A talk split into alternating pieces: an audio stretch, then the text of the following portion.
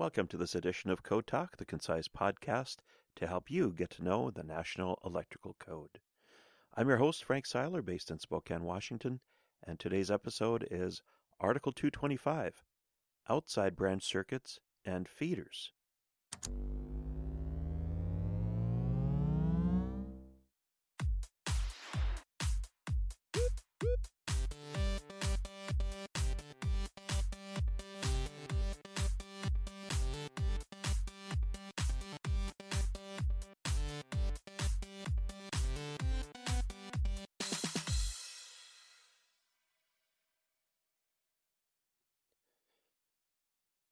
Article 225 Outside Branch Circuits and Feeders.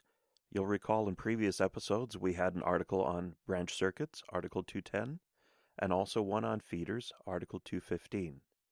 But these two articles don't deal with those circuits that are external to a building, that is, leaving a building going to another structure, or the outside requirements for them, such as clearances.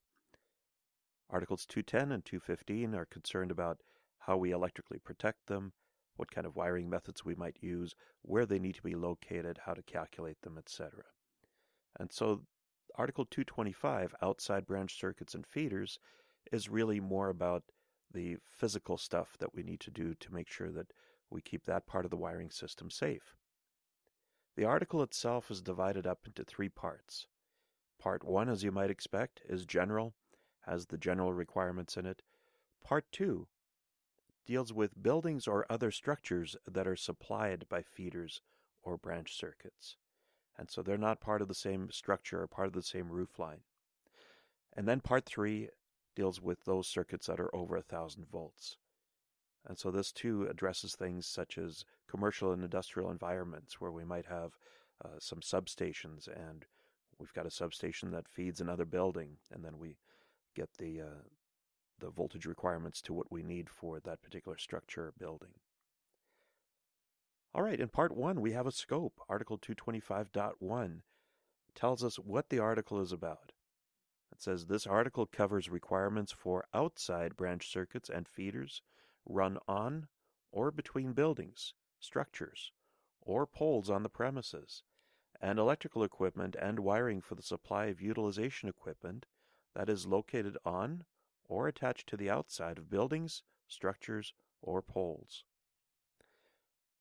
And so, if we're just thinking about a feeder or outside branch circuit as going to another structure, that is only part of the picture. What if we have festoon lighting? Or perhaps we have a, a farm loop and we have several buildings that we're catching with some outside wiring, open wiring on insulators, perhaps. 225.3 is it's a fairly large table. We won't discuss all of it. And so if you have the code book in front of you, you can kind of peruse that.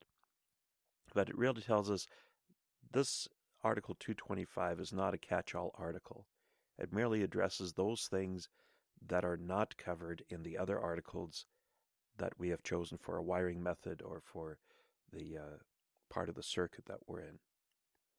So, part of that list, we'll just go through a couple of them. In your book, it's going to be alphabetical. I'll do it more by topic. Branch circuit requirements are in Article 210, feeders 215, services 230, overcurrent protection Article 240, grounding and bonding Article 250, conductors for general wiring, so to be able to size things correctly, Article 310, and then we also have a couple of actual wiring methods. Now, generally in Article 300, we find that all of our conductors have to be in the same raceway cable, same trench enclosed uh, um, in earth. But there are two wiring methods that deviate from that. One is messenger supported wiring, and the other one is open wiring on insulators, Articles 396 and 398. And so this table helps us point us in other directions where we might need to look as well. But back to Article 225. It starts with conductor size and support. If the conductors have to support themselves, that is, there's no messenger wire, for overhead spans up to 50 feet, they may be as small as 10 gauge. Now, for longer spans, they have to be 8 gauge. And we've got additional information 225.6a. If these spans are installed over a building, They have to have secure support. 225.15, which points us toward 230.29, gives us some rules. In other words, the rules are identical to service conductors. If we use a mast for support, it must have adequate mechanical strength, braces, or guy wires to withstand the strain caused by the conductors. Also, we cannot use trees or other vegetation for conductor support of overhead wires. That doesn't mean that we cannot put any wiring onto a, a tree. Quite often we have decorative lighting, but we can't have an overhead conductor coming to the tree and supplying that. Festoon lighting is also highlighted here. Festoon lighting is a string of outdoor lights suspended between two points, commonly used at carnivals, uh, festivals, similar functions. Article 525.20 gives additional information. Festoon lighting conductors have to be at least 12 gauge unless there's a messenger wire to support them. And so that's smaller than the general rule, which is 10 gauge. Overhead festoon lighting conductors must be supported by a messenger wire if the spans exceed 40 feet. That's 225.6b. How about the attachments? Well, the points of attachment for overhead conductors have to be at least 10 feet above finished grade. That's the absolute lowest that any of them can can be uh, uh, supported at, but we have to remember that wires sag. So quite likely our point of attachment needs to be higher to allow for the sag of the conductors. I mentioned that 10 feet is the minimum clearance, that is above finished grade sidewalks, platforms, or projections that are accessible only to pedestrians, and the circuit has to be 150 volts to ground or less. It's 12 feet above residential property and residential driveways, not subject to truck traffic, for 300 volts to ground or less. If it's over 300 volts to ground, it's 15 feet. If we have public traffic areas, parking areas, truck traffic, driveways on other than residential property, those have to have a minimum clearance of 18 feet. What about pools? What if we have a feeder that goes to a, a shop in the backyard and we're installing a pool? Well, there 680.9 kicks in, and we need 22 and a half feet for line voltage conductors above a pool. That might be a challenge to get that much height without a substantial support structure. How about roofs? Well, overhead clearances for roofs, and there's one difference here and that is if we have access to the roof, it's a flat roof. And uh, if we compare that with Article 230, in Article 230 it says 8 feet for service conductors. And most of the things are the same between the service conductors and the feeder conductors, but here it says for overhead clearances, we must have eight and a half feet in 225.19. And that has to extend out at least three feet from the edge of the roof. Now, if the roof is pitched, then we can drop down to three feet. And if we're using the, the last exception where we come in from the side, generally we can get to within 18 inches of the roof line. And that's usually the exception that we shoot for. So conductors have to maintain vertical, diagonal, horizontal clearances around other objects. It's three feet from signs, chimneys, radio and TV antennas, tanks, other structures. And that also applies to luminaires. So outside luminaires have to be kept three feet from platforms and similar locations as well. Conductors have to maintain a vertical clearance of at least 10 feet above platforms and projections that have surfaces that we could stand on and, and be able to touch or reach them and that too has to be maintained for three feet horizontally from those surfaces. Additionally, we don't want to install conductors under an opening through which materials might pass, or where conductors will obstruct a building opening. Raceways on exterior surfaces must be arranged to drain. So quite often we'll have a conduit that comes down the wall and then perhaps an LB at the bottom where it goes into the structure. Drill a little weep hole in the bottom of that LB and that will arrange it to drain.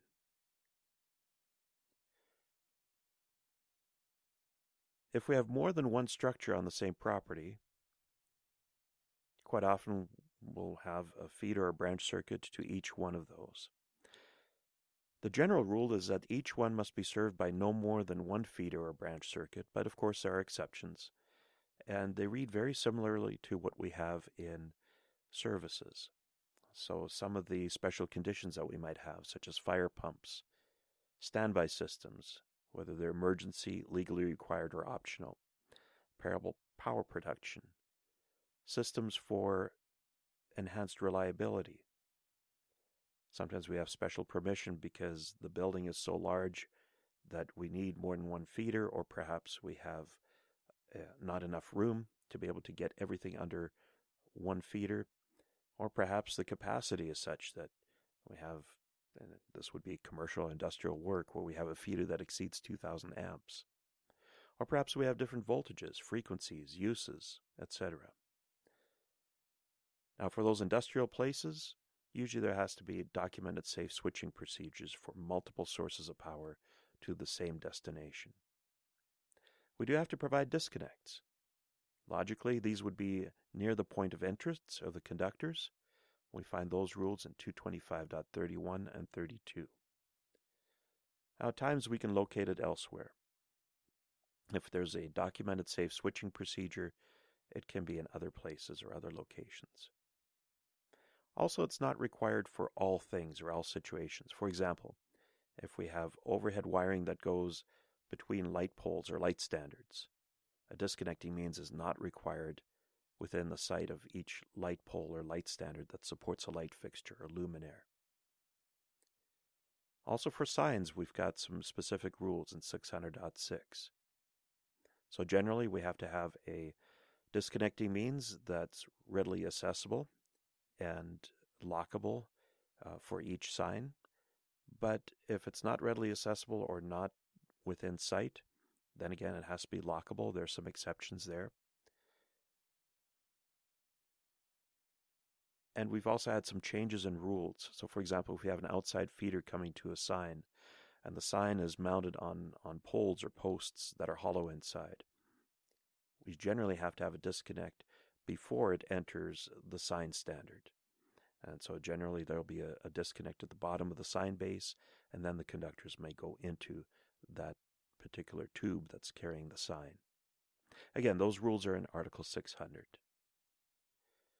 A structure disconnecting means can consist of no more than six switches or circuit breakers in a single enclosure. If we need more circuits than that, we have to have a main. So those are the rules that we find in 225.30 and 225.34.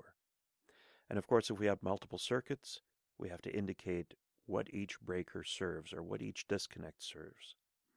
110.22 gives us direction on how to label up disconnecting means. And one of the things that's mentioned is that it has to clearly indicate the purpose of the disconnecting means. If the purpose isn't clear, then we don't know what it's going to disconnect. It can't rely on the transient nature of the occupants. In other words, something that's labeled Bill's office, in 30 years, nobody knows who Bill is going to be. But if it's something that is structural, northeast corner office, well, that's a reference that's likely not going to change. Now, to minimize accidental interruption to critical things, what might be critical? Well, a fire pump might be critical, uh, emergency standby power might be critical. Those disconnects are permitted to be located remotely from the normal power disconnect. And the reason for that is first responder, like fire department, they wish to usually shut power down to the facility, but we want to be absolutely clear that we do not want to shut things down like a fire pump or something that's keeping uh, a life support system online. And so Oftentimes, the code requires us to place those disconnects sufficiently remote from the normal disconnect, and it must be clearly labeled. You might ask, well, what does sufficiently remote mean? The code doesn't say. In most states, I'm recording this in Washington state, so that's my experience here, there's a plan review department. And for things such as schools and hospitals, those sorts of things get sorted out by the plan review folks. And so by the time that you and I get a print in our hands, uh, those decisions have been made. We're going to take what's specced out on the print and then the spec book. We're going to install it at the location that's indicated there. So hopefully they've already figured out what is considered sufficiently remote. So if there's more than one feeder on a structure, a permanent plaque or directory has to be installed at each feeder disconnect location that denotes where the other feeder disconnects are located and what area is served by each of them. Article 225.37 gives us additional detail.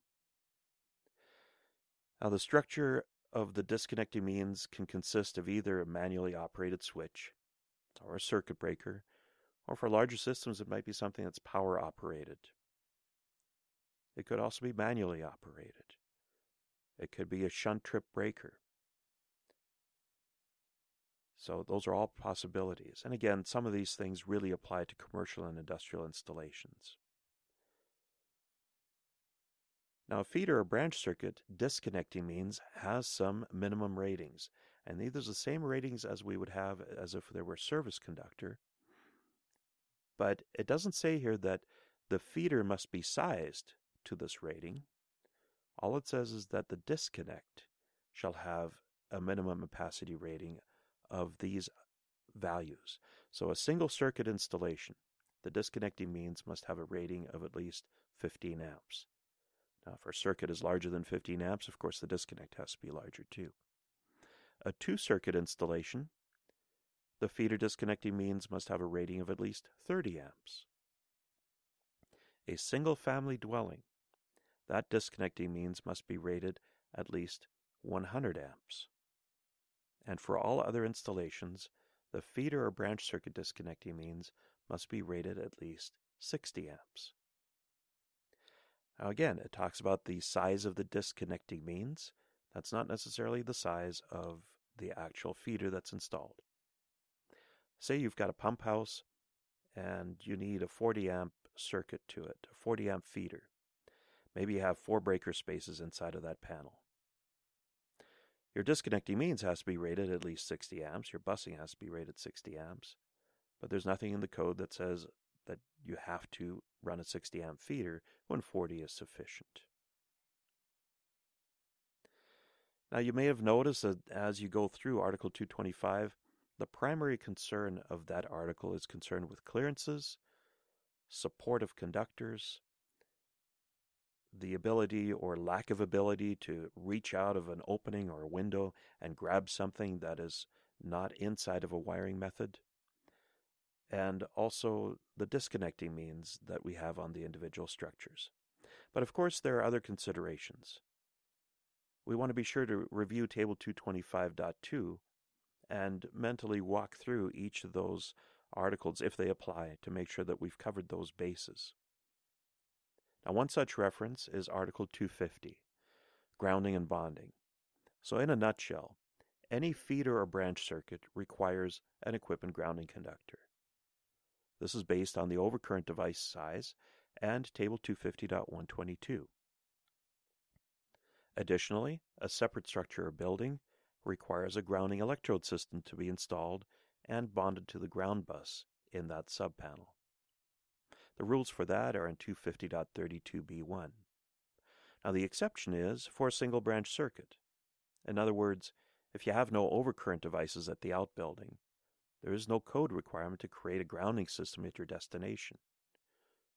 You generally don't have to take an equipment grounding conductor and attach it to a ground rod somewhere. But if we have a subpanel, then we need to create a grounding electrode system. Most often that's going to be a couple of ground rods or a concrete encased electrode. 250.50 describes the required components of a grounding electrode system, and then 250.66 the sizing of the grounding electrode conductors. But we want to note that we would not bond the neutral and ground together at the separate structure. The neutral remains isolated and it floats apart from the grounding system at a separate structure. So that's our overview of Article 225. It has many things in common with Article 230, services, the difference being that the service is supplied by utility and generally is not electrically protected like a feeder or branch circuit. Also, service entrances can have many different configurations, and thus Article 230 is another monster article, has a roadmap at the beginning. Next time we'll tackle the overview of Article 230, and in subsequent episodes, we'll drill down into the various components. If you found this episode on a site other than our website, please go to www.inw-training.com for the lecture notes. Until next time, this is your host, Frank Seiler, signing off from Spokane, Washington.